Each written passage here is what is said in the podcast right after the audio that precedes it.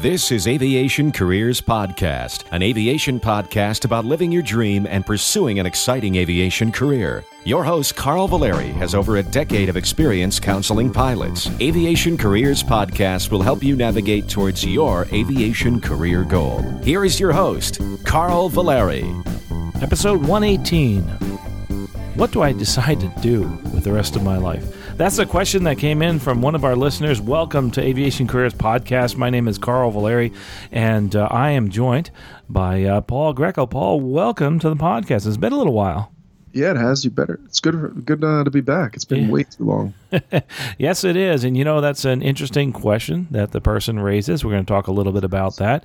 Uh, but before we move on, a couple of announcements. I've got a quick announcement. Uh, of course, all of you know, and I thank you for those that have donated to uh, aviationcareerspodcast.com slash donate. All the money goes to the uh, Polk State Flight Team. Of course, I'm the coach of that team. Did really well. Got first place, and uh, the safety Safety Award this year. Thanks. Two times, two years in a row. That says something right there. We have many other placements there. If you get a chance, do me a favor. Go to facebook.com and go to Polk State Flight Team and uh, look that up and check out what they've done there. I'm not going to go too much into it because, uh, you know, like I said, I've done this in the past. Um, but I will say this: it was one of the most rewarding things I've ever done. It's incredible uh, working with so many uh, young students that are moving forward in their careers and are going above and beyond uh, what's called to them uh, throughout the university program. This is all done on a voluntary basis competing within NIFA, which is National Intercollegiate Flight Association, is something that is incredibly challenging, and it puts you far and above the rest, uh, especially on your resume. Uh, I tell you, having that on your resume is a wonderful thing. So, if you want to get information about NIFA and how to get involved in your school or potentially start a team at your school, go to NIFA.aero, or you can actually send me a uh, a email. But again, thanks so much to, and you know who I'm talking to, those folks that helped us fund the flight team. We actually placed without even having an airplane. We had uh, we didn't have a, as much money and as much funding as we thought in the past, and I'm going to get that into that in a later episode. And it has a little bit to do with politics and money and uh, but before I do that, I want to actually uh, join up with these students and and go through some of that information there. It's amazing. Uh, never I, have learned so much. I've coached teams before, but I've never coached a college team, and uh, and I, have learned a lot. Uh, I learned a lot, uh, especially when money's involved, to understand the politics behind this and to understand many things that that I never thought would have been true. Uh, so it's been a learning process for me, and it's been a learning process for the uh, students. Uh, but I want to share with them first before I go forward with that. Also, Paul, you have some uh, actually a really really cool and interesting announcement, uh, and explain to us the whole meaning behind this once you do explain it. So go ahead and make your announcement. Uh, which announcement are we talking about? CPP. The, uh, CPP announcement. Yeah, that one. Yeah. Yes. Sorry. There's lots of stuff going on. So yeah, we um, at our airline we have um, it's pretty cool. There's uh, they were looking for ways to uh, I guess both recruit and retain pilots um, in these really challenging times. And one of the uh, one of the ways they decided to do that was create uh, a career pathway program with United Airlines. Um, there, are a, a, couple of airlines now that are uh, that are participating in this program, and uh, the program started last year and um, it was just getting underway, and there were and pilots had to interview to uh, to get into the program, and it essentially was the same interview that you would do for United Airlines, um, and very very uh, I think we're really proud to say that the, our first pilots are uh, starting to trickle over to United um, this month and next month. So uh, we're sending our first ten pilots over, and uh, it's really exciting. Uh, a lot of really good guys that have worked really really hard over the years are are finally getting the chance to to move up and you know move on in their careers. So it's really it's really exciting. We we have uh, guys that have uh, that are check airmen and been with the airline for you know 10 and 12 and 15 years, and we have uh, a couple that have been with the airline for four years or five or four years and less. And so you know it's really exciting and it's a great opportunity for people to uh, move move along in their career and uh, and and you know have a career with United Airlines. So really exciting stuff, and uh, certainly motivates you to uh, continue on and work real hard to get the uh, the requirement requirements met. So congratulations to those guys. Yeah, congratulations. You know, it's interesting. We talk a lot about uh, these kind of quote unquote flow through programs and, and gateway programs, et cetera, and we get a lot of questions about them. And I'm sure we're going to get a few questions after your announcement here. Yeah. And uh, one of the things that I, I do always uh, caution people, and uh, when you're looking at a career with an airline, I you know I've been down this route and I've seen it happen. I remember I was a furlough rep for uh, for uh, Continental Express Airlines.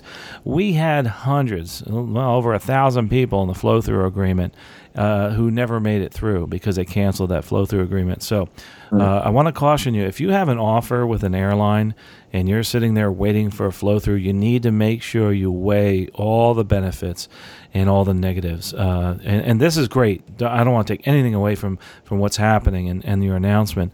But boy, you know, a bird in the hand better than two in the bush is very true. And uh, if you have an offer to go to a major airline flying flying an aircraft, you might want to think about it because you don't know. Tomorrow we could run into a recession. Uh, and uh, we're going to talk about that in an upcoming episode how to prepare for the next recession. Uh, you know, things will not always be like they are right now. It's not going to, we're not going to have this, the, the pilot shortage that we have now that we've been talking about for so many years. You know, we're starting to come towards, I, I feel, uh, maybe maybe a little bit of a, a, a crest uh, to this right now. And and with that said, you know I'm still very hopeful about the industry. I'm just saying is that don't put all your eggs in one basket, and make sure you weigh all of your options uh, when you're looking at that because we've seen this. Uh, gosh, we've seen this happen in the past where they've had flow throughs and they've had uh, agreements where where they didn't come to fruition. But with that said when you're making this decision to go to say a regional and you do see these flow through agreements yeah that's an important one. That's one that uh, that's that if that if there's things that you're going to use to decide whether or not to go to a certain regional then yes that may be one thing that may might make or break that regional. I mean just like with you paul uh, the, the agreement that you have i'm not sure if that was a big factor in you deciding to go to that specific regional but it, but it's a big one isn't it? It's a big decision i think for the guys that are um, that are applying now but uh, when when I started working at the airline, the the uh, the program didn't exist, and um, uh, the growth that uh, the airline is is uh, projecting didn't exist. So I, I, pretty much came to this airline because uh, I'd be home based, and the upgrade was relatively quick. Um, you know, sub I'd say three years. It was like about a two to two to two and a half year upgrade. And so that's what I was looking at. I was looking at the quickest way where I could make captain money so I could make a living and uh, not have to commute. Those are my, you know, my biggest uh, or the top two th- reasons on my list to go to the to this regional in particular. Um, when the when the pathway program uh, was announced, it was sort of icing on the cake, but it also um, it, it's not guaranteed in any way. Um, until you have all the requirements of the program met. Then, um, if they they uh, end the program, that you you'll be grandfathered in, and, and as long as United continues to hire, then you'll be hired. Um, it's I think guys are generally um, they keep it in their they keep it in their back pocket as sort of a backup plan. It, it, that seems to be the general you know overall consensus. Just you know in casual conversation, I don't think anybody is banking on this as their you know as the only way to move forward in their career. But it's a nice it's a nice to have.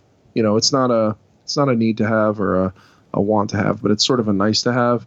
And i think that you know i don't think it's the most important reason to go to an airline. I, I think certainly the you know the commuting if you want if you can live in base versus commuting um, is there growth at the airline? Where would you sit in terms of uh, you know any projected growth, um, you know, pay, work rules. Those things still trump, um, you know, a, a flow through program. This isn't a flow through program. This is uh, um, this is an interview. Essentially, it's a guaranteed interview. But I think all that stuff trumps that. But um, uh, it's still it's still pretty important, and uh, you know, we're excited about it. Yeah, that's cool. That's awesome. And uh, you know, th- this again, if th- this might be something that'll that'll affect your your decision. For you, it wasn't, uh, but it is icing on the cake, I think, and that, that's awesome. Uh, but anyway, well, Paul, we got a lot of questions, so we mean, need to get to some of these here. I know we've been falling behind, so I don't want to rush through them, but uh, we're going to start hitting them hard here. So, uh, Paul, you ready? Yeah, let's do it. All right, man, let's get going with this. First question comes in says, Hi, Carl. I've been listening for a while and love career advice and counseling. I have been a really hard time trying to make up my mind on what to do in life. I'm 24 years old with a wife and a new baby. Uh, congratulations, by the way. I'm currently that's, a that's awesome, isn't it? yeah, and but uh, it says I'm currently a heavy duty mechanic and working on my private pilot license. I love it, but recently I have found a new love for dentistry. I'm about to start showing, uh, excuse me, shadowing dentists to see what the career is like. But from everything I've seen, I love it. But here's the issue: I don't know what I love more and want to do. On the one hand, I've wanted to fly for the airline since I was a young boy, but now I'm really wanting to go to dental school and be a practicing dentist. How do I go about deciding what to do in life? And boy, that's a that's a really good question. Uh, he continues, I've written the pros and cons, but still can't decide. I know there's the option of becoming a dentist and flying GA or even instructing, but what if that's not enough? I just don't want to make the wrong choice and have regrets for the rest of my life. Any advice? Oh, also, I don't have a degree, so if I do decide to go to dental school, I'm looking at about seven to eight years total schooling, and I'm in Canada. So, how do I go about this, Carl? Appreciate any advice that you have. One thing I want to mention is that something you didn't mention is is I have a friend actually at the the local club. We hang out, and he actually is a captain with a major, a legacy airline, I should say, a legacy airline. We talked about that last episode. And he's also a full time dentist. He's able to, uh, he's been so long with the airline that he's able to actually fly for the airlines and he's able to be a dentist at the same time. He actually partners with other dentists, but he's able to do both of those careers at the same time. Because think about this uh, uh an airline career, after you're done getting all your licenses and getting settled, is truly a career that's almost quote unquote part time. You look at me, I have 15 to 18 days off a month. It enables me to do things like coaching flight teams and working on this podcast, etc. So I think that's really important to think about is you can have both things. It's just that you need to decide which avenue you want to go down first. If the dentistry is going to be the primary uh, breadwinner for the family and for yourself, that's where you need to go. It's uh, and then the airline thing is secondary. But uh, but you can do both. You can actually do both things, just like being an attorney, an MBA, running a business, etc. Uh, but as far as deciding what you need to do, and I think, and obviously we can help you out there with the coaching services. You can go to the website and look at the coaching services, but that's where you need to get some unbiased opinions from you and your family. And I love what you did with the list and the fact that you weren't able to come with a, with an answer. Uh, that's good. At least you're thinking and you're moving in the right direction. I know we all have those tough decisions to make, and I know Paul was was going through this uh, when he was trying to decide, hey, what do I want to do? Do I want to go to the airlines or do I want to stick with what I have? And and uh, he, you used to have a similar situation when you can actually stay within the field that you actually have your training in, can't you, Paul? I sure can, and uh, I, I choose not to do that now because I am uh, working real hard to get um, my thousand hours as a captain, and financially, I can um, I make actually better money as a captain now than I was when I was working as a nurse. So um, it just makes more sense in terms of moving my career forward and financially at this point just to work as a pilot. Um, but uh, someday I, I, I may go back to working as a nurse. We'll see. Uh, you know when I'm working at a at a major or legacy airline um, and I have 15, 18, you know, or more days off a month, I, I may decide to go do that again. But I think this I think this listener is, uh, you know, on the right track. And I, the, the only advice that I would give is really sit down. I think you really have to do a little soul searching and find out what your passion is and um, find out where your passion lies. And you know that's I mean, that's how I made my decision. I mean, I loved uh, I loved working as a medevac nurse, um, helping people with something that I've I've truly been doing since I've uh, I've been 16 years old. Uh, I used to volunteer on an ambulance unit, um, and when I was six, when I started that when I was 16. Or, or, uh, so I mean, that's all I've ever known, and um, so that was obviously a passion. But I was more passionate about aviation, and I noticed that everything that I was doing, even in my nursing career, was leading me to aviation, and so. Um, you know so i made the i made some really really difficult decisions i put our i put our family in a really tough spot um, financially and you know j- just in terms of the change the, the the lifestyle change that takes place working you know three full-time days per week to essentially working every day period. Um, you know and uh, so there was a lot of big changes but you know i've i've never been more happier. Um, and and my my wife sees a difference. My kids see a difference. Um, so i would say sit down truly think about what you're passionate about. And you know if your passion is in dentistry then then you know that's that's where you should go. But if it's not then then you can go the flying route. And uh, you know there's you know there's no reason that why you couldn't do both someday. And uh, you know carl just gave you a great example of that. I'm sort of an example and and you know maybe in a uh, an indirect way. Um, but you could you you know you could be a dentist or and you can fly recreationally or you could uh, you could do both professionally, or you know, you do one or the other. Um, but uh, options are limitless. With that said, uh, Paul, the caution I would give the listener and all listeners is that you know you can't be the slave of two masters. In other words, you, you have to focus on one thing first, especially That's something true. that that it, it is that much work. I mean, if you're going to go into sailing, maybe, but if you're going to be a you know somebody who's racing and sailing, that would be a, a lot of work. But uh, make sure you focus on one thing and move forward, and then add to the other yeah, that's great advice, and you know that's why you know it's. It's great. It's a great point that you mentioned that because that's exactly why I um, I left my nursing job to focus on um, being an airline captain because you know uh, I'm I think that the best way to move my aviation career forward is to get a thousand hours as a captain and make myself as marketable as I can as an airline pilot to move on uh, with you know with a major or legacy airline. And I think that, you know, if you continue to, you know, spread yourself too thin, then you, you just work as sort of a mediocre nurse. You work as a mediocre airline pilot, and and you don't. It takes longer to get the job done. But uh, you know, yeah, I mean, I think if you're going to be a dentist, that you know, focusing on school for seven or eight or nine years or whatever it is, uh, that's all you're going to be doing, you know, full time. I mean, the aviation is going to get put in the back burner, and that's that's what happened with me. I mean, I uh, aviation was put on the back burner while I was working as a nurse because I thought that's where my career was headed. And things change, you know. And I, I sort of had this epiphany, and it was I realized it was time to uh, uh, to do something different, and uh, and I made the change. And so, you know, it's it's interesting how life takes you, but um, uh, you know, yeah, you you do need to with the with careers like being an airline pilot or being a dentist. Those are careers that are you know, the professional careers that require tons of uh, uh, training and uh, you know dedication. And so it is best to be you know maybe focused on one at a time, and uh, so that you can succeed and, and do the best you can uh, in, in those careers. So another thing uh, that you should look at too is there's a couple really good websites out there and some really great books.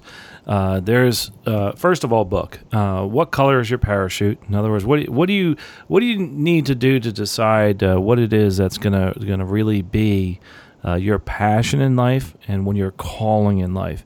Also, another really good uh, Dan Miller has a podcast too that I really highly recommend 28 Days to the Work You Love. And uh, that's something that you should also listen to. Don't just take our advice, but go out there and listen to all these other things and, and uh, concentrate on those resources. So we'll put those in the show notes, aviationcareerspodcast.com, episode 118. Anyway, thanks for the question. Let's uh, let's move on, and that's a question that everybody has. What do I do with the rest of my life? And it's something that you'll struggle with till you're 65 years old once you finish your career. but uh, really, really important to do that. Anyway, Paul, you said you were going to say something there. No, no, no. I just just that I agree with that. Uh, yeah. Wait, yeah. Cool. Okay, let's move on to the next question. We have a lot of questions here, so we'll try to get to as many as we can. Uh, he writes in. The next person writes in says, "I have a question about my aviation medical process that I'm currently going through right now. Back in August, I uh, went to my local AME, Aviation Medical Examiner, and decided to get my Class 1 medical right off the bat because I'd like to fly uh, regional in the future. I knew this would be an uphill battle because I have two DUIs uh, that are over four years old now. And by the way, that is a good idea to try to go forward and get your first class medical. You will need it uh, when you apply to the airlines. Talk to an aviation medical examiner before you go in and and ask them for a consultation if you have anything that you see as an issue, uh, because that consultation will be well worth it, well worth the money instead instead of having to go through the process with the FAA and all the uh, the paperwork, etc. Uh, he continues. When I was going through the process to get my Class One medical, I supplied all the documents they wanted and needed. They came back months later and said I would need to see a HIMS, and the closest one to me is a five-hour drive uh, making it almost impossible to drive down there and see him right now with work. My question is can I go back to my aviation medical examiner and apply for a third class medical and possibly get that instead of a class one that I originally planned to get? That way, I can start my training right away and hopefully in the next couple of years go through the HIMS to get my class one when I'm ready. P.S. Love the podcast. Has been huge inspiration in pursuing my passion in aviation. A couple things here. Uh, he actually uh, talks about the HIMS process. He th- this is an awesome. I tell you what, this is for HIMS uh, which is an action occupational substance abuse treatment program, is an awesome program. Uh, it actually stands for Human Intervention Motivation Study. is is uh, It almost seems like a misnomer to me. It's actually helping people uh, try to get off their dependencies uh, of substances, uh, drugs, alcohol, etc.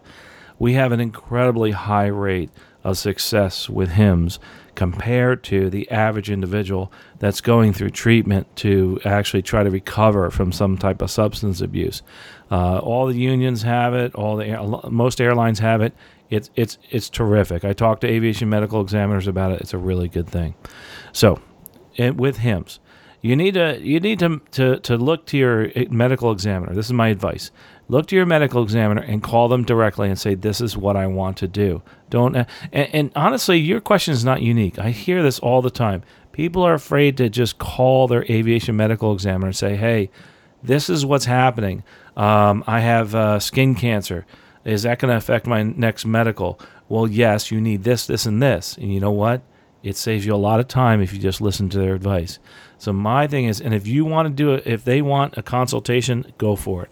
I would go in and talk to your aviation medical examiner about it.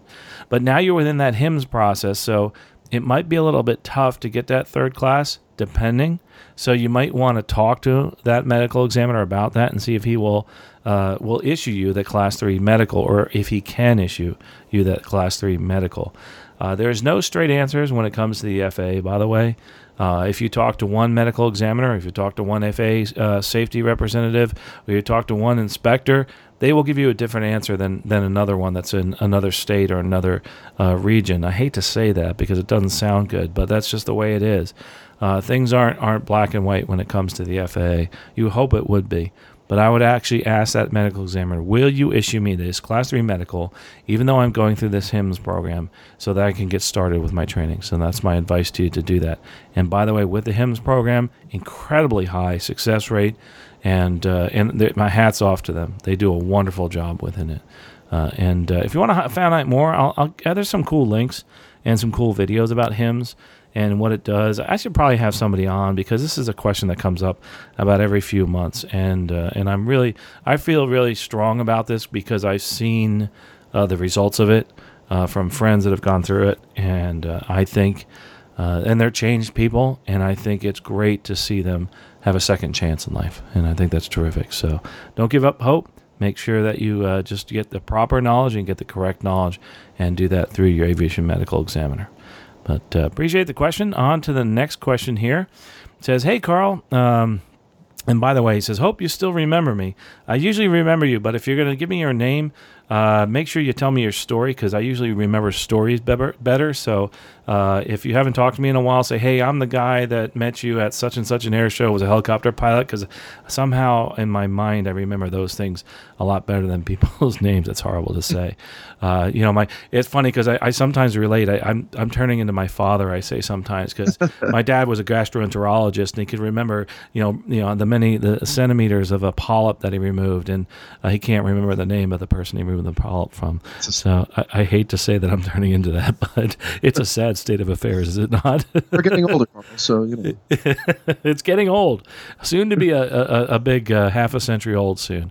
Right. Uh, but anyway, I don't wanna, I don't want to talk about that too much. But anyway, here we go. He says, "Hope you still remember me.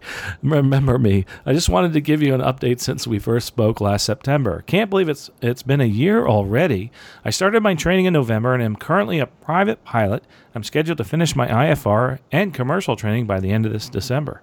I That's finished awesome. my, that, that is so cool. That is, that is I just love hearing those stories about here we are moving forward. I finished my private pilot in less than three months and within the minimums. That's pretty cool. Uh, once I have my commercial license, I will have completed my entire training in 13 months, and I'm doing really well with training, but training every Saturday and Sundays. Uh, by training every Saturday and Sunday, excuse me. My goal is to do the CFI one month academy, and once I receive my flight instructor certificate, I will be applying to Envoy Airlines, where they will place me in a school to teach, but I will be employed by them and will need to reach 1,500 hours by being an instructor.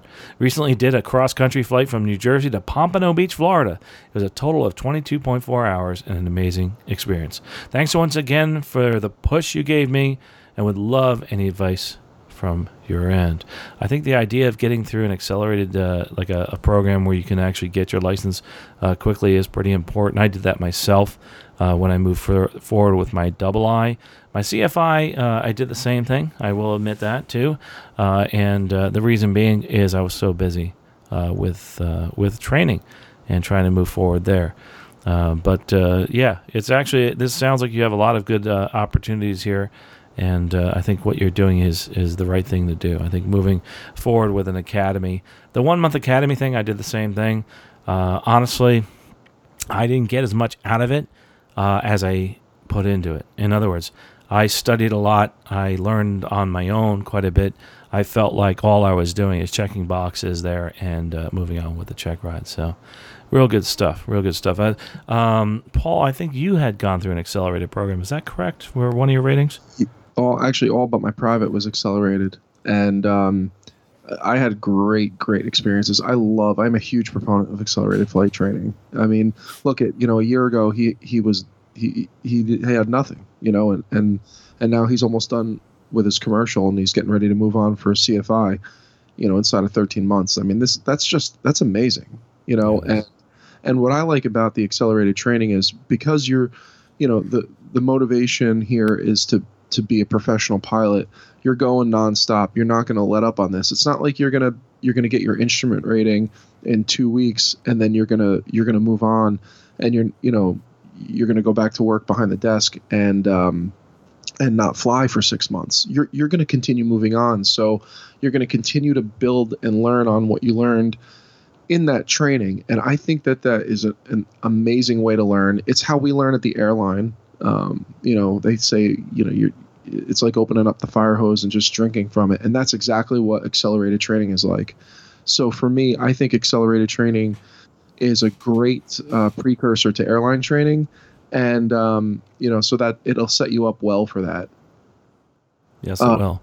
moving, in, and then in terms of the uh, you know the CFI, um, I also did a one month CFI academy where I I got a lot out of it um, because what we did we had homework assignments. You know you would you would show up on one day and you would uh, you know you would be given uh, an assignment to prepare a lesson plan on you know pick a subject say uh, holds um, and so you would prepare the the lesson assignment on holds or say aerodynamics or something. And then the next day you would come back and you would teach the whole entire academy your lesson uh, based on your lesson plan. And the instructors would critique your your lesson and you would find you know and then you would wind up going back and fine tuning it and then you would move on to the next subject and you would make another lesson plan. So what you would wind up doing is over the course of the month making lesson plans and teaching on them. So it was a great way to you know sort of refine your lesson plans and uh, refine your your teaching uh, skills. So i i had uh, like you know incredibly great experience in my cfi academy um, you know and i got it done you know, in about a month, I think it was, um, and uh, just an incredible experience. One, probably the hardest check ride I think I've taken. It was a good, I think seven or eight hours. It was just, it was like a marathon. Very grueling, but uh, really rewarding when you put that one in your pocket. Yeah, the CFI is a tough one, and it does take quite some oh, time oh, to finish that up. I don't want to do that again. No, no, never want to go through that one again. Yeah, um, anyway, moving on to our next question. I know we got a bunch of questions here still. Thanks for that question, and uh, yeah, I, I, highly recommend going through that. So would Paul, uh, to a, an accelerated program that is. Uh, moving on along here, it says here first of all. I have to say that the work you guys do on the podcast is beyond amazing. Let's just say for the past two months, since I found you guys, I've been hooked. The knowledge you and your guests give is so great. So please Keep up the great work. It truly changes lives. It sure changed mine. Well, I appreciate that. He goes on to say, Please forgive me, but this is quite a long email. By the way, I hear that a lot. We want to hear your stories. I will say this, uh, and I don't mean to pick on you, but everybody that I talk to that says they love this podcast loves to hear your stories because then they don't feel like they're alone. So please tell us your story. It doesn't matter how long it is. We can always shorten it up a little bit and paraphrase it. We want to hear it, and our listeners want to hear it because what you're giving us is helping them. So let me continue here. He says this I'm 25 years old and I'm currently in the Chicagoland area. My love for aviation dates back to as far as I can remember. I currently have no flight time whatsoever, but I'm 100% committed to becoming an airline pilot. I've recently got married to my best friend. She's one of the biggest influences in my life. She pushed me to really pursue my dream of becoming an airline pilot. I'm really looking into doing an accelerated program through ATP Flight School. That is one option. The other option is getting my private pilot in IFR through a nearby FBO uh, due to financial reasons. I currently work full time and I'm a main provider in my house until my wife graduates the university. After she graduates, she'll be supporting the household while I finish up my flight training. I'm dedicated to the core to following my dream. There's no doubt about it. I've immersed myself with everything aviation. I've wanted to almost all near I've, excuse me, I've went to almost all the nearby FBOs within a 50 mile radius where I live to meet certified flight instructors there and watch the planes take off and land. So the question is this Would it be wise to go down that route? I want to begin my career within the shortest amount of time. I also want to make sure it's all of quality. I love working under pressure. It's what drives me. So I know I can handle it. So uh, yeah, as far as going through, down that road and being a CFI, I think it's a it's a great idea. Uh, so I would definitely say that if that that's exactly the question you had there, uh, but it's it's something I think that's that's pretty terrific. Uh, my other question is, and Paul, did you want to add to that as far as going down that road of the CFI? No, I I, I agree. I mean, yeah. that's the way to go without yeah. a question. And I think to get it done quick, uh, as you know, quickly, um, accelerated training is the way to go. The only thing I would add is that ATP is not the only accelerated training program out there. There are various others. So just do your dil- your due diligence and research the schools uh, because the prices vary and the quality of quality of the training varies. But uh, accelerated training, I think, is the is the way to go to uh, get your tickets quick and um, you know get your training done as as quickly and efficiently as you, as you possibly can. Yeah, I'd have to agree to that one. His other question is kind of an interesting one. Uh, it's uh, very it, it, has to do with his descent, etc. Uh, he says, "My other question is quite unordinary, uh, but maybe you can help me because it's a small concern for me. Uh, it's actually not that unordinary. I get this question quite a bit. Uh, he says, I'm a Middle Eastern descent, born and raised here in Chicago, and with all this crazy talk going on in the media, it's somewhat tantalizing. My question is, would this be a factor for my career later on down the line? Is your career, have you ever approached something like this? Uh, I've I, I have not had any resistance. It's quite the opposite. Every FBO I have been to are beyond amazing. Aviation lovers like ourselves love talking to anyone who would just listen. But my concern is with the regionals and majors. I really, really appreciate what you guys are doing. It's amazing. Please feel free to talk about this on your podcast due to a couple other people that have the same concern. I tell you what, a lot of other people have the same concern. Remember when I was doing flight training and training students, that was right around September 11th, and uh, doing a lot of uh, training at an air base that actually is where uh, the war in the Middle East is run out of. And uh, I, I get this question quite often and it it has it maybe you're just watching too much media i, I guess i don't work, watch the tv that much uh, but i would say that it's not it should not be anything of a concern to you. The only concern i would say that you should have is uh, and, and, this shouldn't doesn't sound like it's a problem for you but it has been in the past for certain people that have helped out is say you go out there on say your facebook page your social media etc and and you start supporting certain organizations like terrorist organizations, that type of thing, uh, that actually would be a problem. And I have seen that turn into an issue at the regionals, uh, but that was more an FBI issue, and uh, you know them taking somebody off the line because they're they're uh, espousing to a certain uh, group that's a that's a, a terrorist organization, etc., and that would be a bad thing. Uh, and that is an extreme example, but it does happen. Other than that, no way. I mean, everybody we're all we're all come from all different backgrounds, and I would not be concerned with that at all. I think uh, I think everybody, like like you said, is is very very welcoming, and they're all from you know from many many different backgrounds. I know uh, you know Paul, you you see many different people from backgrounds, and so do we. Yeah, I th- I just think it's a non-factor. I have friends that are, um, you know, Muslim and various Middle Eastern descents that work at the airlines. It's it's it's not even, it's almost not even worth talking about. It's just not, no. it's not a factor. As long as you don't do silly things like what you just said. Yeah. Post on uh, Facebook supporting. Yeah, yeah, and that's that doesn't happen that often, right? Like yeah, I mean that you know, as long as you're not doing anything like that, you you know, it's no it's no issue whatsoever. Cool, cool. Uh, hopefully that that answers your question. And again, uh, I had a student that I was training uh, and he actually, right after 9 11 happened, he decided to get out because he was concerned about that. He's still not flying to this date. Uh, he's got another business, and I wish he would actually get back into flying, but he's decided not to. Uh, so it's all it's all what you make of it. Uh, that's that's the the only thing. Anyway, moving on to the next question. It says, "Hi, I'm an instrument-rated private pilot. I voluntarily stopped flying 12 years ago in order to focus on a career and family, and to give my budget a break. I'm living in South Africa right now." Uh, for work and will be moving back to the States in early 2017. My 17 year old son just got his pilot's license in South Africa and is planning to enter into a U.S. based university professional pilot program in the fall and has motivated me to start flying again. This leads me to my question.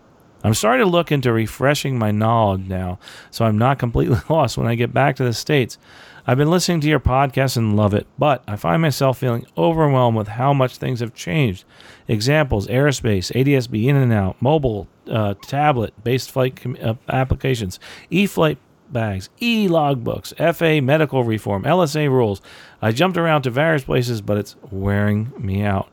Can you recommend the best way for someone like me to refresh myself without getting overwhelmed and also cut through the noise or the fancy stuff and just focus on the basis basics for everyday private pilot who might occasionally want to file IFR, but most of the time will fly VFR. Something web based or downloadable will be best since I don't live in the United States right now. Thanks. I love your podcast and website. First of all, don't listen to the noise. Go out there and have some fun. That's the most important thing. Sounds like your uh, your son's getting into the professional pilot program, and you want to get back into aviation with that person, uh, with your loved one, with your son, and, and that's really really important. But yes, there is stuff online. Paul, you had a suggestion. Yeah, I I was in this pretty pretty same position. Um, I was out of flying for a little while for the same reasons, and um, and when I got back into flying AOPA, uh, Aircraft Owners and Pilots Association. Uh, if you're if you're not a member, become one. Uh, it's really worth it. It's uh, very affordable, and they have on their website. Um, they actually have uh, a, a link for you to click on if you've been out of flying for a while, and and it's so well done. And the way they they broke the they broke it down based on um, when you left flying. So it's you know it says something to the effect of click here if you've left flying between 1990 and 1995. Click here if you you know left flying between 95 and 2000. And so if you remember everything before you left, you just click on that link and it gives you everything that's changed in a you know in a very simplistic and um, sort of uh, outline uh, fashion. And it's a great way to catch up on. Um, uh, you know the different changes that have taken place. And then there's also various online learning programs that are all free um, that you can use to uh, sort of brush up on. And, uh, and so i think that's a great way to um, get dialed back in on the changes that have taken place. But i also agree with carl. Just go get in an airplane and go fly and have some fun That's for sure. Uh, and as far as on the internet, what you're talking about, Paul, it's called the Rusty Pilots Program. Yes. Uh, that's over at AOPA. We've talked about it a lot at Sun 'n Fun Radio, and I've interviewed quite a few people at AOPA about this. They are doing a bang up job. It's, one of the, the, my favorite programs at AOPA. Yep. Really yep. is awesome. Uh, we want to get people back in uh, into flying, and that's for, that's for sure. So uh, please check that out. Just like Paul said, go to AOPA. I'll have a link to the Rusty Pilots program. Some wonderful people there that really care about you and want to see you get back into aviation, fulfill your dream. It's an awesome thing. Well, anyway, thanks for that question. I really appreciate that, and good luck to your son uh, moving forward with his career in aviation. Moving along, uh, we have another question. It says, Hello, I'm 17 years old and a U.S. citizen uh, living in Johannesburg. South Africa with my family. My dad works here. I obtained my private pilot certificate here in South Africa and, and, back in May, and I plan to apply soon to the United States University Aviation programs and hope to start in the fall flying uh, 2017 semester. Uh, I've looked into converting my CAA South African certificate to an FA certificate. Understand there's paperwork process that will take up to four months and require a personal visit to a FSDO or regional office here uh, and this is my question. The policy says that the FA certificate that is based on foreign certificate is only valid as long as the foreign certificate is valid. South Africa requires the certificate to be renewed each year by simply paying a very small fee. After 10 years, they require a new application to be made and more fees, possibly in person. This could become problematic for me in the future. Is there a practical way around this? Should I take an FA check ride and when I return home to avoid this? I'm under a time crunch because I plan to come home in June of 2017 and want to be able to test out uh, the first semester private pilot course at whatever university I choose. Thanks. My dad and I really enjoy listening to your podcast. Sounds very similar to the last one, uh, but we do uh, appreciate it. Was actually the, the son of the person previously, uh, but we appreciate both of you writing in uh, to the podcast. And uh, yes, um, number, let's go back here. You were talking about getting converting your your pilot certificate certificate to your FA certificate. Uh, so you will have that issued. Uh, it's it's issued based on uh, your foreign certificate and foreign certificate val- uh, validity is, and that's how long it'll be valid. So one thing you have to make sure of is that you have an unrestricted uh, FA pilot certificate, kind of like they restricted ATP here. Uh, so that's something you definitely should should look into. And, and one thing that's kind of cool and and I really highly recommend this. Is usually the university you're going to uh, will help you with this and through that process because they have all that paperwork down. There's a couple other people I know that do this, and I'll have their links to that uh, to that website. And I can't remember the, the name of it. I, apologize right now, but I have a link on uh, episode 118 uh, as far as converting that. Uh, so that's really important that you do that so that you can uh, have no restrictions, especially if you're going to decide to stay in the United States and do some flying. I know we're very uh, U.S. centric, uh, but it's true of any place. Uh, the flying is a skill that can be transferred to any other country. It's just that there's some legal hoops that you have to go through to do that uh, and to be, become a pilot in whatever country you want to move to. so that's that would be my advice there to do that. Anyway, you have any, Paul? You have anything else left on that one? No, that sums it up. Yeah, cool. All right, let's move on to the next question here. Uh, and it comes in says, I'm a bit stuck on making a career decision to become an airline pilot or stay in my current field of employment as an aeronautical engineer. Today, my background and experience consists of a BS degree in aerospace engineering, two years working as an aeronautical engineer for Boeing, multi and single commercial pilot certificates, and 600 hours of flight experience. My original plan since day one was to become an airline pilot, my passion and dream job. And a mentor of mine told me to get a degree in something I can use as a backup if it didn't work out as a pilot. Now I have a big dilemma which has been constantly on my mind. I have an amazing opportunity to work in another sector of aerospace where I can work more than two years as an engineer, have a total of four years of engineering experience, along with getting my CFI certificate and teaching on the weekends to continue building hours. The other path is to completely leave engineering, get my CFI double I, and go become a flight instructor full time so I can build hours quickly and go on to the airline. With both plans, I eventually want to become an airline pilot, but my main reason for the first path is to continue building up a solid backup career in case the more risky yet more rewarding uh, doesn't work out, meaning the flying career. Do you think I should make the commitment to solely focus on flying and my aspiration to become an airline pilot now and continue building my career, quote unquote, pillow? I do understand that now is a great time to become an airline pilot, but also understand the potential risks of becoming a pilot. If it helps, I'm 25 years old. Thank you for your assistance. I think this is a good question. I think we hear this quite often. Uh, is that uh, the only the, the one downside is that every other career that you go into uh, doesn't isn't dependent on age. Age is a big factor with aviation, uh, but uh, that's something that what you've given us here, and this is what's important. Uh, and I know Paul, you've talked to people and coached people too. Is that there's more to this story than, than meets the eye that we're we're discovering here. This is kind of an overview, and you really need to discover why it is you're doing what you're doing and and discover you know there's there's a lot more to this process but uh, a simple saying yeah you should go ahead and become a flight instructor and get everything done i'd say i'd say try to do both i mean what do you think paul i agree i you know i think you could try and do both i mean it's excuse me it's hard to it's hard to answer the question like you said with a yes or no because i'm sure that there's other you know there are other factors that that we don't know um, but you know, yeah, definitely. I think you know, continuing to develop the the career. I, I love whoever your mentor was. I love him. I think you know, I think getting a degree outside of aviation is an awesome idea. I used to teach that to my. I used to tell my students that all the time. Um, partly because I did it myself. Um, and, you know, and I have my backup plan. My backup plan is to go back to being a nurse. You know, I mean, if I get furloughed tomorrow, um, I'm gonna cry a lot and be really sad.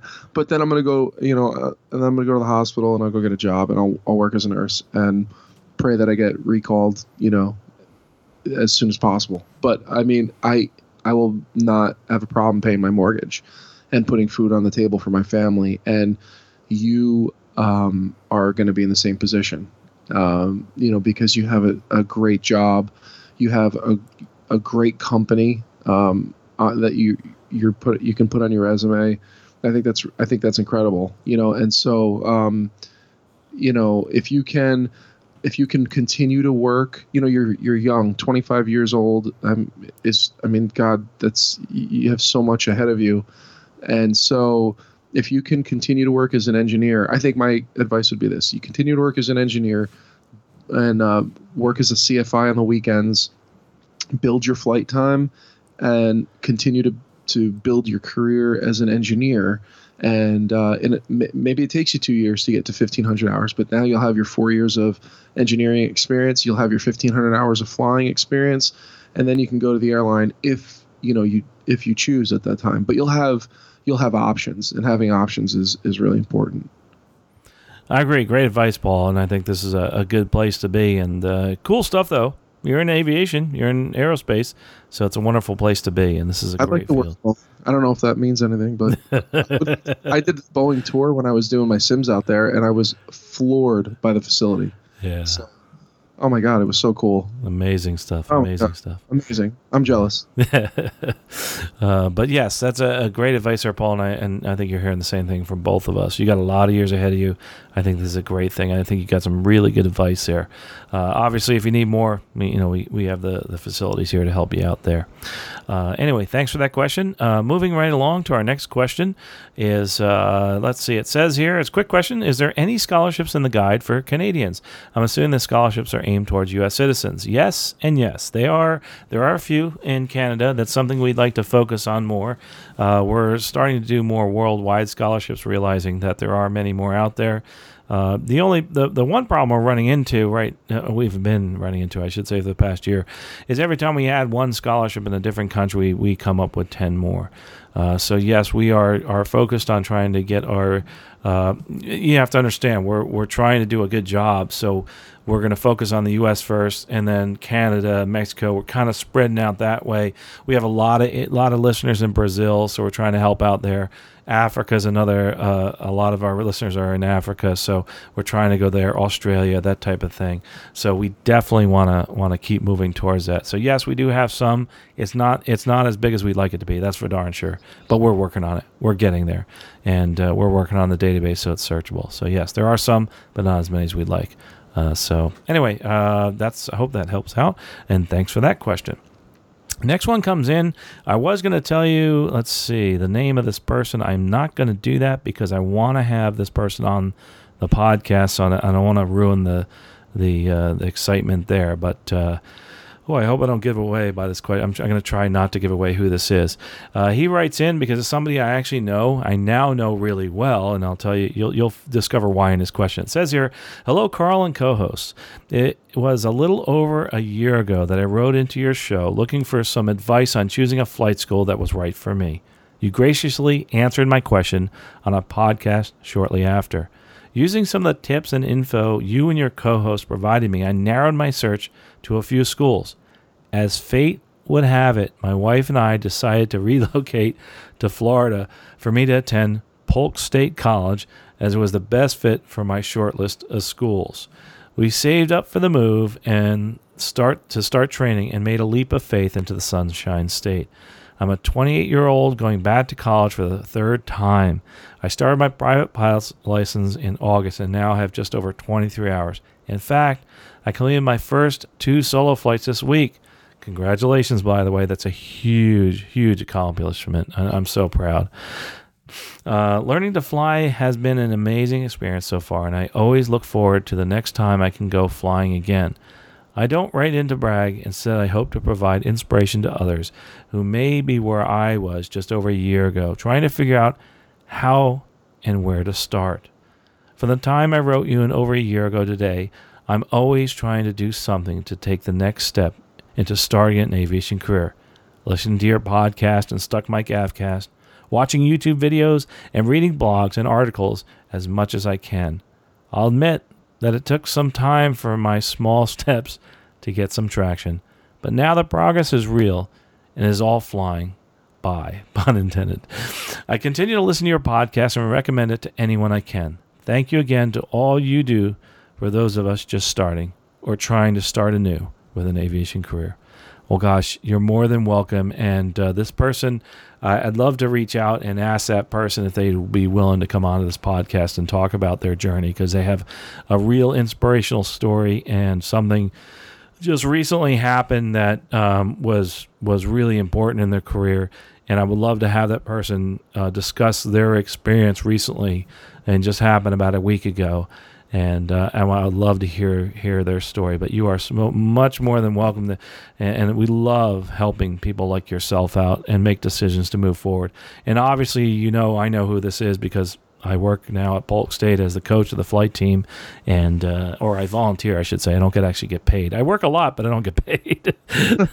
it's still work though. It's actually a lot of fun. It's a blast, and uh, uh, so we were hoping that this person will. Uh, I'm asking them now to to reach out and come on the show because I really want to hear his story. I think he could help a lot of others that uh, really want to be inspired by uh, by this by this story. I'd love to yeah, I and he's a terrific person, and I, I, I want to congratulate congratulate him on the thing I was talking about that he did this past week, and I'd love to do it on online here. We'll definitely do that. So, thanks so much for the email. We got one more email, and uh, by the way, Russ, my assistant Russ, is also uh, the uh, producer of this podcast. He's going to be amazed that we actually made it through a whole episode with catching up with all the questions. I'm so happy that we're able to do this. Uh, so uh, Russ uh, Russ Bonchu is actually the person who's who puts together all the technical side of all these these here. So if you hear me talking about Mr. Producer, that is Russ that's producing it, and he does a wonderful job. Really, a big shout out to him. He's also the person that manages the scholarships guide, and uh, and I have no clue how he does it. He he's got all these different tentacles going all over and trying to make things move forward. So really, really neat stuff he does with that. Uh, so we, I just get out there and try to sell it. He's the one that actually puts it in the scholarships guide. So big hats off to him. Anyway, moving on to our last question this evening. It says, "Hello, I'm a new listener and have been wondering how many former military helicopter pilots you have seen make the transition to the civilian airlines." Oh my gosh, let me just stop right there. A whole bunch. Oh gosh, uh, it, it, seems like uh, everybody's coming out the weeds and wants to become a, a fixed wing pilot for the military. I, am joking, by the way. I do know quite a few. I uh, I actually got to work with uh, some companies down in the Texas and Louisiana area that run some very large helicopter uh, organizations down there and transition them into uh, the uh, the fixed wing side. I think I've mentioned this on the podcast. Some of you probably haven't heard this in a while, but one of the ways that I actually got most of my rotary uh, time was because of those guys that were transitioning from military, uh, working for some of these uh, offshore. Oh, I'm trying not to give away the name. Uh, these these rigs in in the uh, in the Gulf of Mexico, they would actually let me do part of their legs, and they would teach me how to fly rotorcraft, and I was uh, teaching them how to move in to the uh, to the fixed wing. I've been doing that for about 15 years. So yes, I know know quite a few people, and I, and there are some challenges. Believe me, uh, going from what you're doing to fixed wing, uh, it is a totally different culture than you're used to. Uh, the only reason I know that, not because I've experienced your culture, just because I've experienced it through many, many eyes of people coming out of military aviation. And I tell you what, hats off to what you guys do, man. That is just just some crazy stuff, and uh, and also some amazing uh, uh, people that are involved in military and especially helicopters and and uh, army avi- uh, and navy aviation uh, in the helicopter business because they are just some amazing and wonderful people. Uh, I, I feel I feel so much better now that I know so much about it, even though I didn't get to experience it. So hats off, and thanks for your service, by the way. Um, Anyway, he continues. I was wondering if you would be able to offer any advice for transitioning from military in a few years. To outline my background, I have been flying for about eight years so far and have uh, earned a single engine land, rotorcraft, helicopter, rotorcraft instrument, and commercial rating. I have 40 civilian uh, fixed wing time, approximately 100 military fixed wing time, and 1,400 hours of helicopter time between the H 60 and the Bell 206. I anticipate earning a helicopter ATH rating in the near future. I currently have two years left on active duty and with a goal of transitioning to the airlines and attempting to determine when I should pursue my multi-engine rating and fixed wing ATPs. Any any suggestions you could offer uh, would be uh, sincerely appreciated. So, uh, from from what I understand here, from those hours that you're talking about, uh, you're either talking about going right into the airlines uh, or going to a CFI position, a flight instructor position. I would highly recommend that you try to get the CFI, but focus on the airlines because you can get that restricted ATP uh, airline transport pilot certificate, and you probably will be able to forego the, the flight instructor route, which it kind of sounds like is what you want to do. I'd have to find a little bit more about you, uh, but in general, uh, th- we've been seeing this quite often. Yes, a lot of uh, military helicopter guys are going right from, and gals, I should say, are going right from, uh, right from the military, getting all their ratings, working part time, getting the ratings, and then they they may be flying a couple months or so, and they're getting they're getting offers at the regionals, uh, and that's the route. By the way, you're going to have to go uh, because your your fixed wing time is very very low, so you're going to have to build that up. And but it doesn't take very long at the regionals to build that up. I mean, you could be flying 800 hours a year, which in the military sounds like a whole bunch. But uh, once you're out there flying the line in the regionals, you, you could easily do 800 hours. I, Paul, I, I, you'd agree with me on that. 800 oh, hours sure. not that hard to do, right? No, no. I mean, um, I think I'm on pace right now for a little over 800 hours. I'm I'm working hard, but um, I mean, I I could probably do more because I'm on reserve right now. So I mean, once I get off reserve, I could probably push that number up even a little bit more. Um, so yeah, I mean, you could definitely do that, and uh, and I agree with what Carl says. I think uh, you know I, I've flown with a lot of helicopter guys uh, in my medevac career, and uh, and now even at the airline, I've flown with guys that have made the transition, and uh, they do a great job. And uh, it, is obviously very different, um, especially you know the mission profile of a helicopter military helicopter pilot compared to the uh, the airline. You're it's just two different two different types of flying. So, um, you know, the, getting the time at the at the regional will definitely be uh, helpful. It, has been helpful to my my buddies at at work who uh, uh, have made that change and that transition already, and then uh, you'll build that time up real fast and move on um, to bigger and better. Yeah, I tell you, it's amazing how many hours people are, are building. And just to add to that, uh, what's really cool is I have friends that are timing out, uh, meaning that quote unquote thousand hours in a year. It's a little bit different now, but uh, basically a thousand hours in one year they're getting. And by timing out, meaning they can't fly anymore. And a lot of contracts say that even though you can't fly, you still get paid to do your schedule.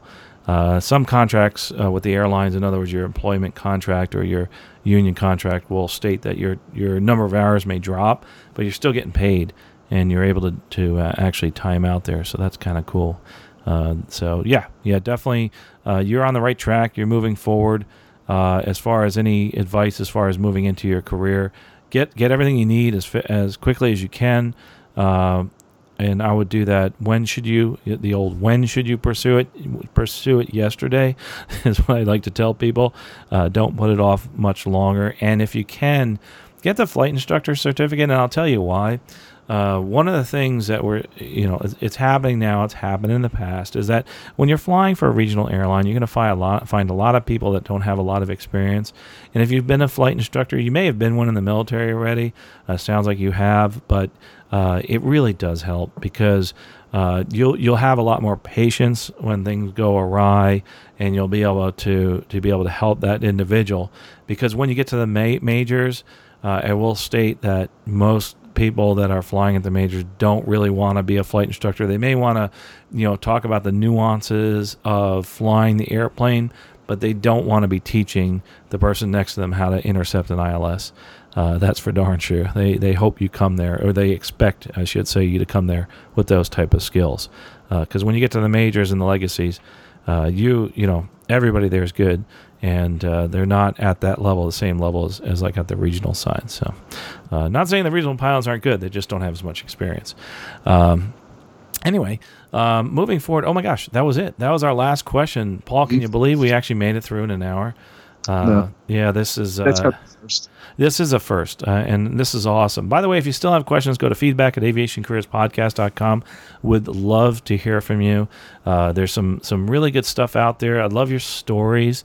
Uh, don't feel bad if your story's a little bit long because the people, I will say this again, the people that listen to this, half of them want to hear your stories and are encouraged by what you do.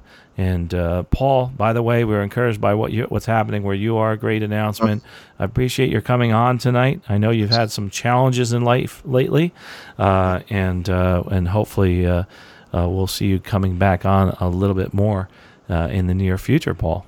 Absolutely, yeah. Just been busy, busy working real hard, and yeah, a couple, uh, couple little minor setbacks, but life is good, and I, I can't wait to get back here and talk more flying. Cool. Cool, awesome. I look forward to it, Paul. And again, if you're looking for advice on a more uh, direct basis, we do offer coaching, uh, and that's in our coaching services at aviationcareerspodcast.com. If you're looking to sponsor an episode, I know we talk about our sponsors every so often. Uh, it's actually just go to sponsorship, aviationcareerspodcast.com slash sponsorship if you want to get the message out about your product or service. Uh, I, gosh, I really appreciate you listening to, to us this evening. I'm glad we were able to get through your questions. Uh, but one thing I want you to remember is do something today, do something now, and take that one small step forward in your career, no matter what it is. Uh, because as some of these people have said, some of these little steps do add up to a very large leap eventually. Sometimes it takes a little longer than expected, just like one of the listeners wrote in, but it'll happen. I, I guarantee it. You know what? I have faith in you. I know you can do it. We'll talk to you next episode and safe flying. You have been listening to Aviation Careers Podcast, an aviation podcast about living your dream and pursuing an exciting aviation career. This aviation podcast is produced by the Valeri Aviation Corporation. Although host or guests may receive compensation for products and services discussed in this podcast, compensation never influences our opinion. Before purchasing any product or service, you should always do your own research. Music by Billy Wheeler. All rights reserved.